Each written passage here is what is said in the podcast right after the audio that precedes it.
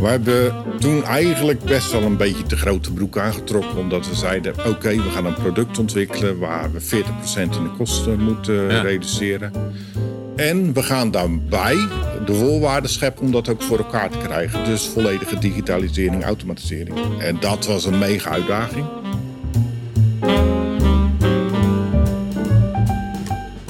En welkom bij de podcast van Smarting Industry. De podcast waarbij de broers Nico en David Drost op zoek gaan naar de praktijkverhalen over het digitaliseren van de maakindustrie. In deze podcast gaan ze het gesprek aan met slimme ondernemers en verbeteraars over hun uitdagingen, successen en lessen voor de toekomst.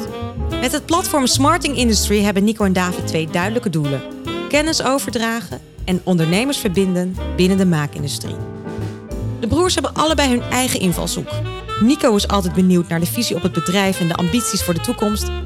En David wil vooral weten wat je gaat doen om het dan ook voor elkaar te krijgen. In deze podcast delen verschillende gasten verhalen over hun ervaringen en lessen. Want dat is waar Smarting Industry voor staat. Leren van elkaar in de Nederlandse maakindustrie.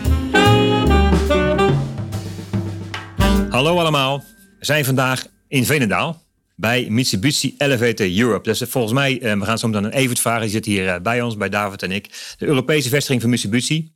Om eh, liften eigenlijk af te zetten op de Europese markt. Zo heb ik het in mijn hoofd. Klopt dat Ja, Evert? dat klopt helemaal. Mooi. Eh, Wij zitten hier aan tafel inderdaad eh, om te praten over de digitalisering eh, in de Nederlandse maakindustrie. Dankjewel voor de ontvangst, Evert. We gaan zo meteen eh, jou verder introduceren, wie jij bent.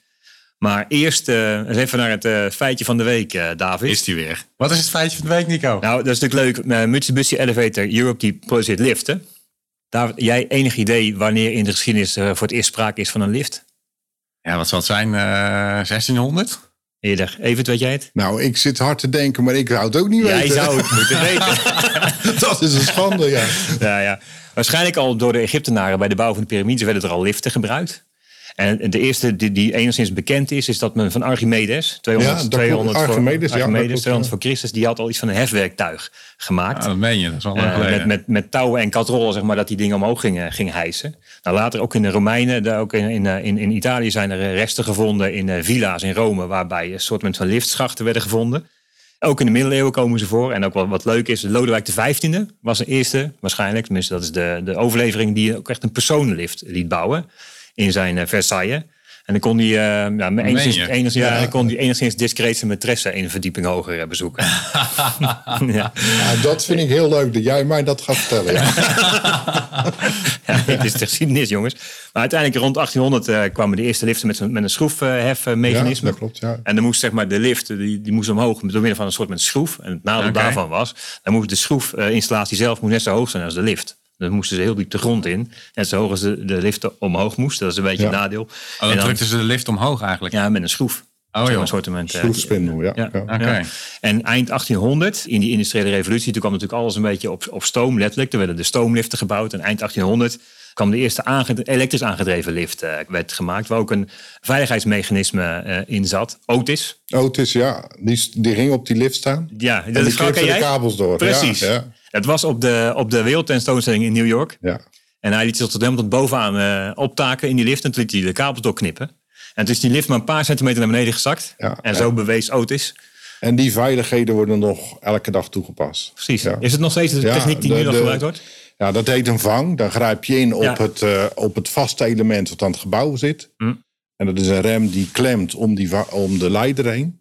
En dat wordt nog te- steeds toegepast. ja. Dus al dus dat is 100 echt heel geleden. leuk. Otis is eh, bekend. Ja, dat is ook een Gaaf, ja. Ja, ja. Maar dat is de man die dat eh, doet. Ehm, eh, we zitten hier bij Mitsubishi. Wanneer was Mitsubishi begonnen even met de lift? Wij zijn als, als Veenendaalse eerste lasindustrie of liftindustrie gestart in 1953. Mhm. En Mitsubishi is zelf is later gestart. Die hadden acht jaar geleden de 50-jarige bestaan, dus dat is 58 jaar terug. Wij waren dus eerder met liften bezig dan Mitsubishi. Dat is wel Ah, leuk. Ja. Ja, ja, het is altijd wel ja, leuk ja. als je met hun in gesprek bent. Ja, wij doen het al langer dan Ja, jullie. precies. Ja. hey, en één wat ik weet van jullie, een van de paradepaardjes van de laatste jaren is de Zalmhaventoren in Rotterdam. De ingezet. Ja. is eh, ja, het hoogste woongebouw in eh, West-Europa. En daar staan eh, liften in die wij geleverd hebben en ons eigendom. En dat, eh, dat houden we zo. Wat bedoel je met ons eigendom? Wij hebben daar een, een uh, oplossing, uh, die, een SaaS-oplossing, dus een Ah, server, uh, product as a service. Wij houden de lift in eigendom en leveren het verticaal transport. Oh, echt? Ah, Ja. De klant betaalt per eh, passagier? De klant betaalt echt per gebruik. En het gebruik is van tevoren uitgerekend. En op basis daarvan hebben ze 20 jaar zorgeloos gebruik. En wij garanderen performance die beter is dan de marktstandaard. Kijk. Zo. En dat is, daar zijn we wel heel wijs mee. Ja, dat geloof dat ik. klinkt, eh, dat klinkt goed, ja. Dat zijn, wel, dat zijn veel bedrijven. Dat is het concept eh, op zoek om dat uit te werken. En jullie hebben het gewoon al gedaan. 2017 zijn we gestart. Ja. Met name omdat we uitmuntende kwaliteit leveren. En nog, nog steeds leveren natuurlijk. Maar eh, daar, laten we zeggen, niet het geld voor kregen wat we ervoor zouden moeten krijgen. Eh, we waren te duur. We zeiden, ja, we moeten een andere manier vinden om dit product op de markt te zetten. Hebben we dat onderhoud en eh, de performance gekoppeld aan de nieuwbouw. En dat is eh ongelooflijk goed succes. Mooi, want dat, dat is waar ik dan Mitsubishi liften van ken. Dat zijn de liften die het gewoon altijd doen, toch?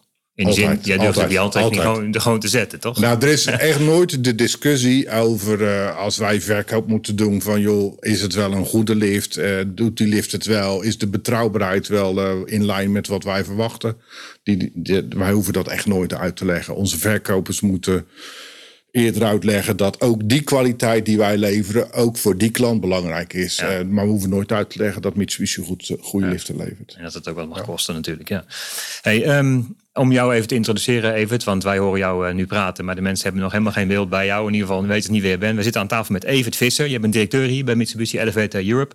Je bent je carrière eh, begonnen als tekenaar, Ja, ook bij Mitsubishi. En volgens mij, eh, jij schreef aan mij op de tekenplank. Dus echt Ja. nog eh, met kalktekening aan de slag We- geweest. Ja, we hadden hier eh, toen ik kwam eh, zeker nog drie, vier tekenborden. En eh, voor de rest hadden we een paar bakbeesten aan computers Ja. en schermen. Ja. Waar je zelf in kon kruipen ongeveer. Eh. Het waren een soort eh, van die halve konijnenhokken. Eh, eh, eh. ja, dat, maar dat, en dat was echt in opstart. AutoCAD 2.6 was dat. En toen ben je zo via eh, inderdaad constructeur, chef tekenkamer, chef engineering geworden. Ja, en eh, eh, eigenlijk door eh, altijd heel veel interesse te hebben in nieuwe dingen en eh, nooit bang te zijn om iets op te pakken. En eigenlijk altijd wel heel erg eager wa- was om dingen op te pakken die een ander lastig vond. Ja. Ja, stapje voor stapje gegroeid. En toen uiteindelijk in 2012 ben je de directeur hier geworden. Ja, eerst heb ik vanaf 2008 was ik manager ONL. Dat was een hele leuke rol. Daar was, je verantwoordelijk, was ik verantwoordelijk voor engineering, productie, magazijn eh, en expeditie. En eh, eigenlijk alle techniek en de communicatie met Japan. Ook over prijzen. Dat vond ik een hele leuke eh, activiteit. En toen in 2012 gevraagd voor directeur. Leuk om kennis te maken. We gaan in deze podcast met ondernemers uit de Nederlandse maakindustrie praten over hoe zij de digitalisering in hun bedrijf aanpakken. Kijk, elk bedrijf heeft natuurlijk zijn eigen reden, een eigen visie hoe, ze dat, hoe ze dat doen. Begreep eh, dat je ook wel eens een lezing hebt gegeven over het belang van de digitalisering eh, voor de Nederlandse maakindustrie.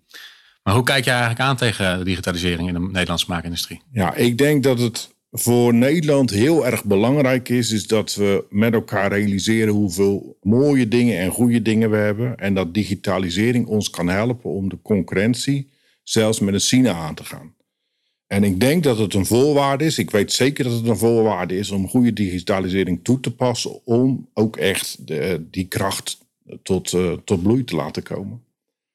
Digitalisering is niet een middel op zich of een doel op zich, maar het moet altijd helpen om je een stap verder te brengen. En eh, zo kijk ik er tegenaan. En, en die combinatie met, eh, wij hebben natuurlijk, we zijn echt wel een makersland, dat vind ik belangrijk. Eh, dus, dus produceren, engineeren en digitaliseren moet het verschil gaan maken. En ik vertrouw helemaal dat we dat kunnen.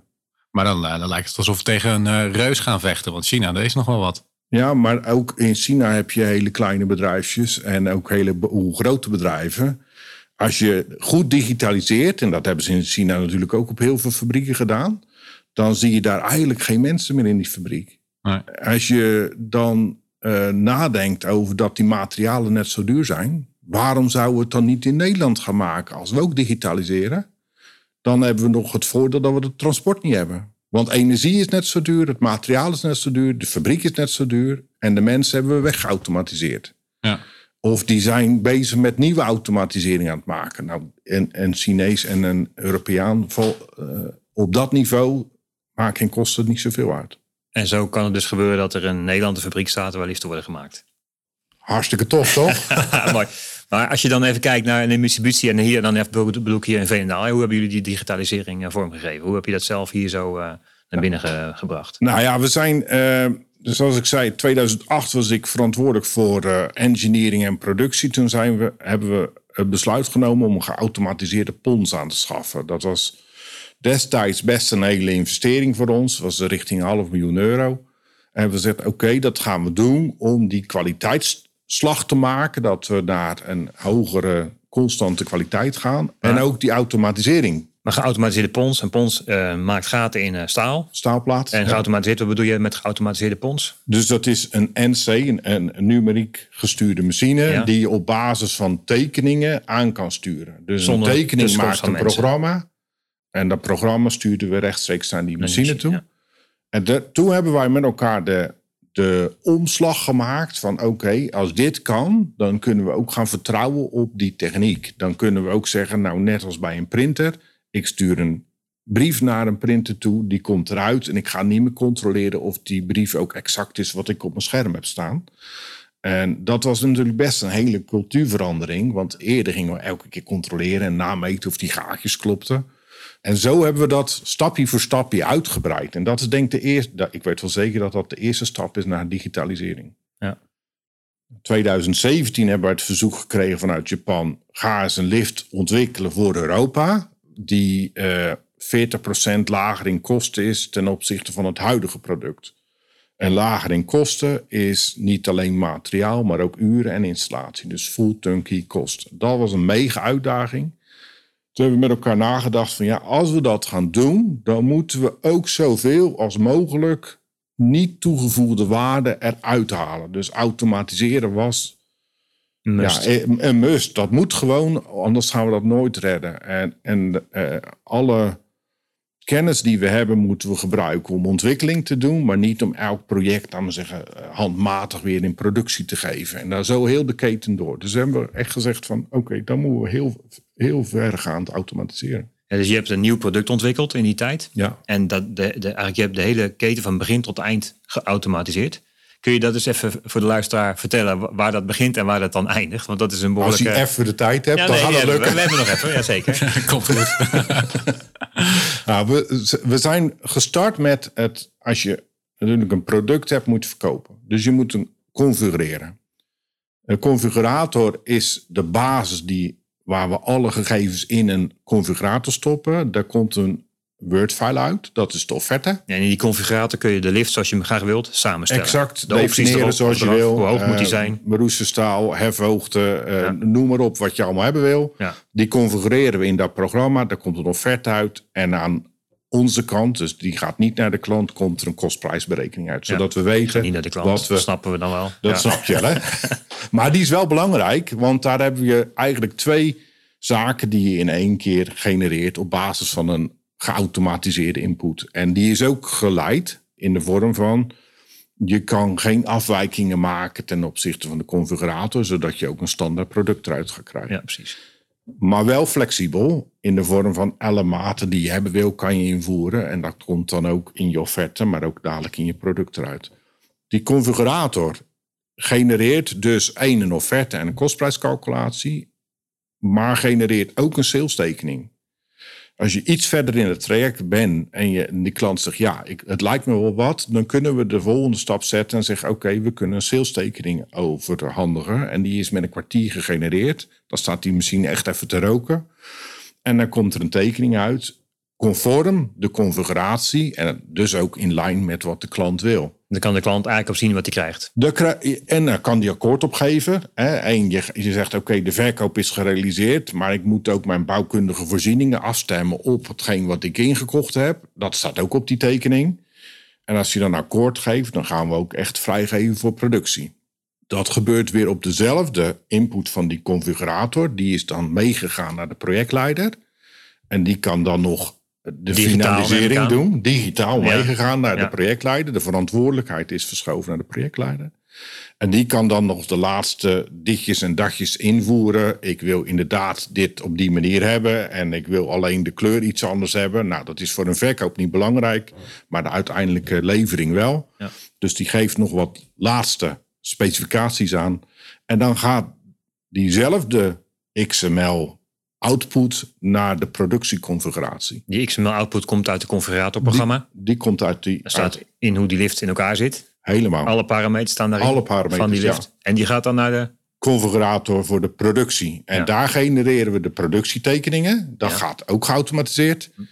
En die worden door eh, het EEP-pakket verstuurd naar de productie. Om, en daar, komt, eh, daar maken we een planning en een kostprijsberekening. En die komt weer terug.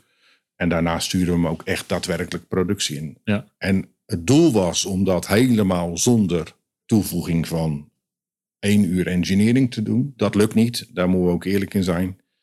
We maken daar nog steeds twee uur engineering op. Maar in Dat het verleden was dat Ja, kan- kan je 52, zeggen. 50 tot 100 uur. Ja, dus dus dat is, we hebben daar echt een hele stap gemaakt. Ja. Dus dat betekent, digitaal wordt de lift geconfigureerd. Ja. Digitaal worden de tekeningen gemaakt. En dan wordt die digitaal in het EEP-systeem gezet. Waarbij je dan de stuklijsten hebt die je nodig hebt om het te kunnen maken. Ja. De stuklijst noemen we BOM, Bill of Materials. Ja. En die gaat eh, rechtstreeks het EEP-pakket in. Ja. En die Bill of Materials is de aansturing voor de productie. In 2017 stuurden wij alles nog met tekeningen de productie in. En handmatig eh, geprinte stuklijsten. Dat is helemaal voorbij. Wij werken nu grotendeels digitaal. Zelfs de lasserij heeft eh, schermen van een A0-formaat... waarop zij de tekeningen kunnen zien. En die, die gebruiken we ook om de samenstellingen eh, te lassen. Gebruiken ze het scherm. En dat- zo werkt iedereen. Ja, en ook productie. volgens mij komen hun opdrachten überhaupt op dat scherm binnen, toch? Ja, hun we werken met de shopfloor control. Ja. En het shopfloor control is dan weer gekoppeld. Is de basis is natuurlijk het Het ERP-pakket. EEP-systeem, ja. En waar eigenlijk al die configuraties via het shopfloor control bij de medewerker komen. Het leuke daarvan is, is we hebben eigenlijk twee productstromen. En dat maakt het wel iets complex. We hebben één configure to order. Dat is wat ik net Ja. uitleg met zo'n configurator. Ja. Dat Ja. je engineering overslaat en dan eigenlijk geautomatiseerd kan gaan produceren. En we hebben engineer to order. Dus we gaan echt engineeren op basis van hetgeen wat er verkocht is. Op een klassieke manier. Met een ouderwetse calculatie en een offerte die gemaakt is specifiek voor die klant. Ja. En dat proces daarvoor is dan niet geautomatiseerd. Maar daarna is het net zo geautomatiseerd als een configure order. Want dan gaan we het invoeren in ISA op basis van de bill of material. Op, op, ISA is ons ERP-pakket. Ja. En dan gaat voor een productiemedewerker, een magazijnmedewerker of wie dan ook die in die keten daarna komt, die merkt het verschil niet. Ja, dus het verschil is als je zegt van dat engineer to order. Hè, dus dan op het moment dat ik de tekening heb met de stuklijst daarop, vanaf dat moment is de automatisering weer hetzelfde. Ja. En dan gaat die automatisch het EEP-systeem in, automatisch naar de productievloer. Volgens mij ook automatisch naar de machines die er staan. Correct? Ja. Dat zijn volgens mij een kantbank en een, en een, en een snijmachine. Ja. kanbank. En wat we dan eh, daaraan gekoppeld hebben is een Ja, VK. mensen, we zijn er nog niet. ja, het blijft doorgaan. Ik vroeg ook of de tijd had. Ja, daarom. Ja, ja, ja. hebben we een VKS-systeem dat begeleidt dan ook geautomatiseerd de assemblage. Dus op basis van de input van het ERP-pakket gaan we naar een ander systeem. Dat is een Virtual Knowledge System uit Amerika. Die dan begeleidt de assemblage ondersteunt.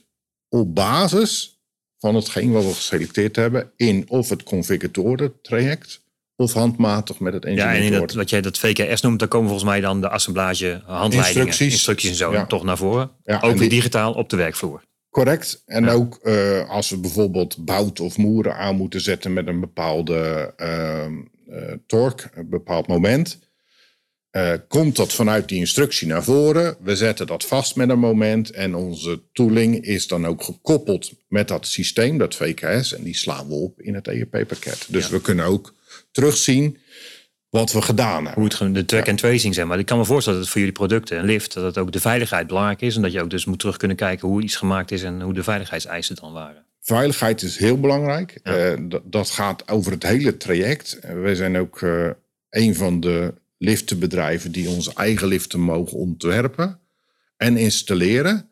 En daar heb je een heel zwaar veiligheidssysteem voor. Daar voldoen we volledig aan. En uh, Mitsubishi levert al jaren kwaliteit, maar is altijd iets strenger dan, uh, laten we zeggen, de wet eist. Ook Mitsubishi vindt dat wij het compleet veilig doen. En Ja. dat is eigenlijk nog belangrijker dan heel die CE-audit. Omdat de Eh, want het lat is gewoon zwaarder. Dat de Ja. lat hoger ligt. Ja. De Japanners hebben wat dat betreft eh, hogere eisen dan de Europeanen, toch? Ja, dat, Kun je een beetje zeggen. ja, dat kan je best wel zeggen. ja. En zijn we dan al aan het eind van de productielijn of zijn we er nog nog steeds niet? Dan zijn we er nog niet. Oh. Eh, want ook eh, eh, het magazijn eh, Ja. eh, en de assemblage zelf is natuurlijk gestuurd vanuit shopfloor. En magazijn, daar hebben we een geautomatiseerd magazijn neergezet. Een toren Ja, die op basis van de behoefte uitgeeft. En dat kunnen vijf liften tegelijk zijn. Zodat je ook, eh, laten we zeggen, heel efficiënt je materialen uit je toren kan eh, uitlopen. En dat is exact afgestemd op de planning. Dus daar hebben we één dag respijt. Dus vandaag loop je uit. Dat verzamel je. Dat breng je naar de plek waar dat nodig is. Dat doet de afdeling eh, magazijn logistiek. En daarna starten we met, eh, met eh, Ja, en volgens mij kunnen de jongens op de werkvloer in die shopcontrol eh, module die ze op hun scherm hebben staan, kunnen ze zien of de materialen wel of niet beschikbaar zijn, toch? als het niet beschikbaar is, moet het in principe niet op een shopfloor control zichtbaar zijn, want heel die orde kan niet uitgevoerd Nee, precies, dat is de worden. opdracht. Eigenlijk moet, mag er dan niet wezen. Wij hebben in het begin gezegd, oké, we zetten dat wel open, omdat we dan alle kinderziektes eruit kunnen halen. Maar dan krijgt het een rode kleur en dat betekent het is niet goed. Ja. Dus eigenlijk kan je niet starten. In het begin hebben we gezegd, ja, ga even kijken wat er nodig is. Want soms is het maar een M12-boutje wat je mist. Maar Ja. dan is het orde niet compleet en kan je officieel niet starten. Ja. En ook de interne logistiek sturen we met dat shopfloor eh control. Iedereen geeft aan wat zijn status is van zijn werk. Aan de hand van het eh shopfloor control. Of geautomatiseerd vanuit de lasersnijmachine of de kantbank. En daarmee sturen we ook de logistiek. Dus ook de afdeling die met de heftruck door het eh, gebouw inrijdt. Krijgt vanuit de shopfloor de opdracht. Het product is klaar, je moet het ophalen en naar expeditie brengen. Volgens mij zijn we nu zo'n beetje aan het eind van Ja. de productieketen gekomen. Ja, daarna gaat Ja. het naar buiten. Ja. Dan wordt het natuurlijk eh, gemonteerd. Ja. En daarna hebben we weer een automatisering die eigenlijk in dezelfde ontwikkeling meegegaan is. Is de digitale verbondenheid met de lift, de geïnstalleerde lift, eh, remote monitoring, waarin Ja. we echt alle data binnenhalen die die lift produceert. en dan komen we weer bij de Zalmtoren, als ik het goed zeg. Zalmhaventoren. Ja. Ja. Zalmhaventoren. Ja, ja, ja. Kijk uit, Oh, het is Rotterdammers voor de Rotterdammers die luisteren. Ja, ja, sorry. De Zalmhaventoren is dat bij de Zalmhaven, ja. Hey, maar dat, dat klinkt wel echt als een immens project. Heb je ook op bepaalde momenten, ik kan me voorstellen dat je dan op bepaalde momenten, punten hebt gedacht, nou, dat is wel pittig. Nou, we hebben toen eigenlijk best wel een beetje te grote broek aangetrokken. Omdat we zeiden, oké, we gaan een product ontwikkelen waar we 40% in de kosten moeten Ja. reduceren. En we gaan daarbij de voorwaarden scheppen om dat ook voor elkaar te krijgen. Dus volledige digitalisering, automatisering. En dat was een mega uitdaging. Af en toe hebben we wel eens gedacht van waar zijn we aan begonnen? We hebben ook wel de planning niet altijd gehaald. Maar we kunnen met elkaar zeggen dat we op het ogenblik 8% lager in kosten produceren in de werkplaats dan we toen begroot hadden. Dus het heeft wel het doel bereikt. Ja, nog, verder, dat nog is- verder dan dat zelfs, begrijp ik nu van ja. jou. Ja. En dat is natuurlijk ja, de kers op de taart of de kers op de pudding. Dat is hartstikke leuk. Eh, Ja. nou, dat geeft je ook wel vertrouwen in van jongens, eh, wij produceren Mitsubishi levert normaal zijn producten voor Europa vanuit Thailand. En wij kunnen het gewoon goedkoper. Ja, precies. Kom op Nederland. Ja, dan komen we weer bij die reus. Kom op Nederland, zegt Evert. Ja. Maar dan toch nog even inzoomend op wat je... eh, Uiteindelijk is het echt, je zegt 2017 begonnen. Het is nu 2022. Voor mij ben je net koud een jaar zeg maar, eh, bezig. En die vruchten aan het plukken Ja. die je nu noemt. Die ben echt vier, vijf jaar keihard aan het werk geweest. Als je daarop terugkijkt, wat zou je anders, definitief anders doen? Nou, ik zou wel eerst iets verder zijn met het product. Want we waren echt aan het ontwikkelen naar een parametrisch on- ontwerp. Wat dus op basis van de input van in die configurator heel flexibel was. Nou, dat was een mega operatie om dat te automatiseren. En ondertussen waren wij de automatisering voor de productie aan het bouwen. En de instructies in de werkplaats. En ook de kwaliteitschecks aan het opbouwen. Terwijl we met elkaar nog geen definitief ontwerp hadden. Dus er zijn wel dingen dubbel gedaan. Ja. Omdat we natuurlijk ja, gaandeweg zeggen: ja, dit is het niet, we moeten het anders doen. Ik zou het wel meer faseren. En dat wil helemaal niet zeggen dat dan het einddoel later gelegen had. Ja, dat vraag ik me dan vervolgens af ja. inderdaad. Ik denk dat we dan net zo snel klaar hadden Ja? kunnen zijn. Ja. Oké. Gewoon hap, meer hapklare brokken maken eigenlijk in zo'n Nou, we hebben wel heel bewust gezegd, we gaan parallel lopen. We gaan bijvoorbeeld eh, automatisering op plaatwerk in de productie konden we isoleren, want dat had niet direct een, eh, een link met het product. Want we konden daar een bouwsteen, noemden we ook echt een bouwsteen maken voor het huis wat we onze droom noemden.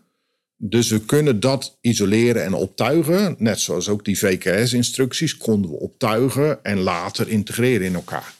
Dat zou ik altijd weer doen. Alleen het product ontwikkelen en de automatische generatie van tekeningen en het inlezen in je ERP-pakket, dat zou ik niet meer tegelijk doen. Dat heeft heel wat Zweetdruppels. zweetdruppels, zorgen, irritatie eh, opgeleverd. Aan de andere kant, het is een eh, ontdekkingstocht. En ik zou, ik heb er wel van genoten. Ik denk iedereen wel. Dus dat is, dat is, dat is de andere kant. Ja, dat is leuk. Ja. Bezig zijn met innovatie. Ik eh, zit zelf eigenlijk nog wel een beetje met een vraag. Want ik, ik hoor je zeg maar, natuurlijk zeggen over, nou, we moesten een product ontwikkelen. Maar ik hoor eigenlijk ook een soort van nieuwe organisatie ontstaan.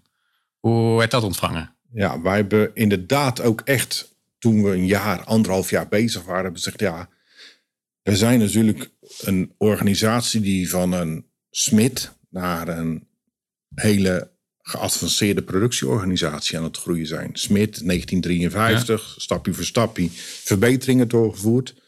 En we moeten ook echt af van dat elke klantvraag gehonoreerd kan worden. We moeten naar een configurator toe. En dat is best lastig. Dus we hebben met elkaar gerealiseerd, we moeten echt werken aan die cultuur. We, moeten, we hebben ook eh, een werkgroep gestart. Mee 4.0. Eh, ik weet niet waar dat 4.0 vandaan komt, maar misschien heb je een idee. Eh, en mee staat voor Mitsubishi Elevator Europe. ja. Eh, hoe gaan we die cultuur wijzigen in de organisatie? En hoe gaan we ook die strengheid in het product erin krijgen zonder dat we streng zijn op elkaar? Dat is een mega operatie geweest, Ja. ook dat. Dat deden we er even bij. Ja, precies.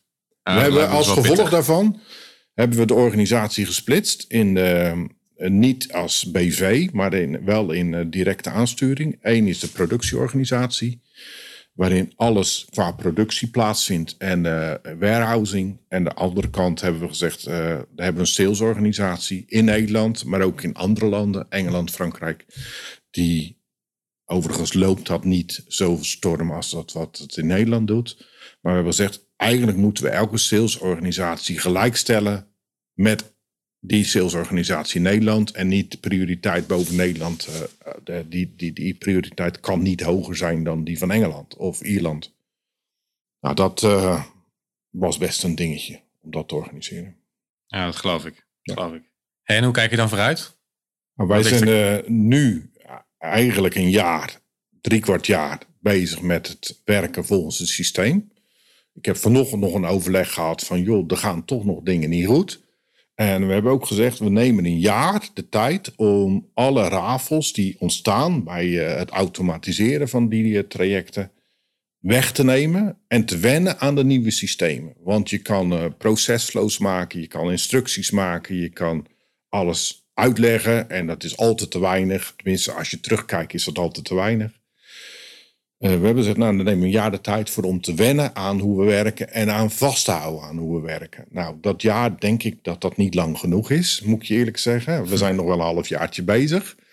En als tweede fase zijn we gestart met data-driven maintenance. Dus dan hebben we gezegd, oké, dit heeft heel erg de focus gehad op het product. En nu gaan we eigenlijk naar de serviceafdeling toe. Echt product as a service. En hoe gaan we dit doen? Hoe gaan we dit toepassen? Hoe gaan we data vanuit remote monitoring gebruiken om onze monteurs aan te sturen, de klanten, laten we zeggen, meer tevreden te krijgen, minder storingen te krijgen enzovoort. Ja, want Dat is een volgende traject. Ja, dus als we bijvoorbeeld de, de voorbeeld van die Zalmhaventoren even pakken, waar jullie zeggen we, we hebben de, de lifting as a service zeg maar, aangeboden. Daar, daar moet je dus, dat zou mooi zijn als je het natuurlijk ook digitaal helemaal kunt afhandelen dan. Dat, kunnen we al, maar we willen dat ook voor alle andere liften. Ja, precies. Dus eh, we hebben dat product waar we eh, product as a service noemen we MU's. Al die MU's liften zijn uitgerust met eh, remote monitoring. En daar sturen we echt op de data. Maar het is niet zo dat we de onderhoudsschema's gekoppeld hebben aan die data. Nou, dat is de stap 2. Dat gaan we nu voor alle liften doen die wij in ons onderhoudspakket hebben. is onderhoud koppelen aan het gebruik. Net als wat er met je auto gebeurt. Op basis van de kilometers weet je wanneer je naar de garage moet. En één keer per jaar moet je er sowieso heen. En ook de voorspellingen op gebied van kosten, dus meerjaren onderhoudsplanning en dus ook begrotingen, gaan we koppelen aan dat gebruik en de levensduur van die liften. En dat maakt niet uit of dat een lift is die wij geleverd hebben, of een lift die Mitsubishi vanuit Japan hebben geleverd. We gaan die data overal toepassen. Super inspirerend verhaal, Evert. Ja, het is ook echt leuk. Ja, ja dat is ook zo, zo vertel je er ook over. Ja. Hey, stel je voor, voor de, voor de mensen die luisteren, de, de ondernemers die uh, hier misschien nog aan het begin staan van, uh, van ideeën die jij al in de praktijk hebt gebracht. Wat, wat zou je tip zijn? Nou, ik denk dat het heel belangrijk is en dat, de, dat je visie ontwikkelt en die visie spiegelt met wie dan ook. En op laatst zeg je, dit is mijn plan en hier hou ik aan vast. Ja. En je gaat zoveel tegenslagen krijgen. En ook uh, overschrijdingen in je budget. Uh, nee, uh, Ja, maar dat, dat, dat gaat gebeuren. maar ook meevallers in je budget. Overuit. nee, maar hou vast aan wat je verzonnen hebt en wijk daar niet van af. Dat is echt belangrijk. Want het is niet alleen maar iets wat plankraar op de plank ligt. Je moet er echt, en je moet er echt aan werken. En, dat, en zorgen dat je je mensen meekrijgt. Maar dat zijn allemaal logische dingen. Maar, maar hou ook vast. En ga niet automatiseren om het automatiseren. Hou je doel vast. Je doel, ons doel was 40% en goede kwaliteit aan product leveren. Nou, dat is op zich al een heel doel. En hoe gaan we dat doen? Dat doen we door automatiseren. Maar we gaan niet automatiseren omdat het zo fancy is. Ja. En dat is denk ik heel belangrijk. Ik vind het een mooie uitsmijter, David. dat vind jij een mooie uitsmijter. Hey, dankjewel even te, dat, wij hier, dat, we, dat we hier mochten zijn. Uh, misschien nog even een laatste rondje. wat heb jij voor morgen in je agenda staan? Morgen hebben we de boardmeeting. Dus Echt? dan gaan we het hebben over het toepassen van uh, MU's op de move liften. Uh, dat, is, dat is het grootste onderwerp. Is de boardmeeting met Japan? Of is het, met Japan. Okay. Normaal zou ik in Japan zitten oh, deze ja. tijd. Ja. Maar dat is nu met Teams. En dat ja. is uh, echt niet leuk, maar het is niet anders. Scheelt je, scheelt je wel een paar uurtjes in het vliegtuig. Ja, maar ik, en jetlag. moet je eerlijk zeggen dat dat toch wel mis. Ja, dat geloof ja. ik wel. Ja. En jij, David? Ja, ik heb morgen uh, een afspraak met iemand over uh, platformen. Dus dat zou je misschien wel bekend in de oren klikken. Ja, ja, ja, platformen, ja. Want naast natuurlijk een podcast zijn we ook samen natuurlijk bezig met een platform te ontwikkelen. En ja, die gaat me een beetje helpen. Hij heeft zelf ook een platform. En die gaan me wat ins en outs vertellen over hoe dat dan naartoe gaat. Ja. Dus ik hoop er meer van te leren. Leuk. En jij? Ik, uh, ik zit morgen, ben met een bedrijf bezig en die, die hebben een uitdaging op het gebied van het verschepen en het boeken van voorraad. Die ze verschepen tussen de Nederlandse vestigingen en de vestigingen in Singapore. Dat loopt nog niet helemaal lekker, dus ik ga kijken of we daar eens even wat, uh, wat vlot kunnen trekken. Ook het liefst geautomatiseerd. ja, dat is ook een uitdaging. Ja. Hey, uh, inderdaad, David uh, zei het al. kijk gerust op www.smartingindustry.nl. Ehm, zoek op, wat is jullie website, Evert? Mitsubishi Liften, met een streepje ertussen. .nl. Ja, ja. .nl. En tot de volgende keer. Tot de volgende Tot ziens. keer.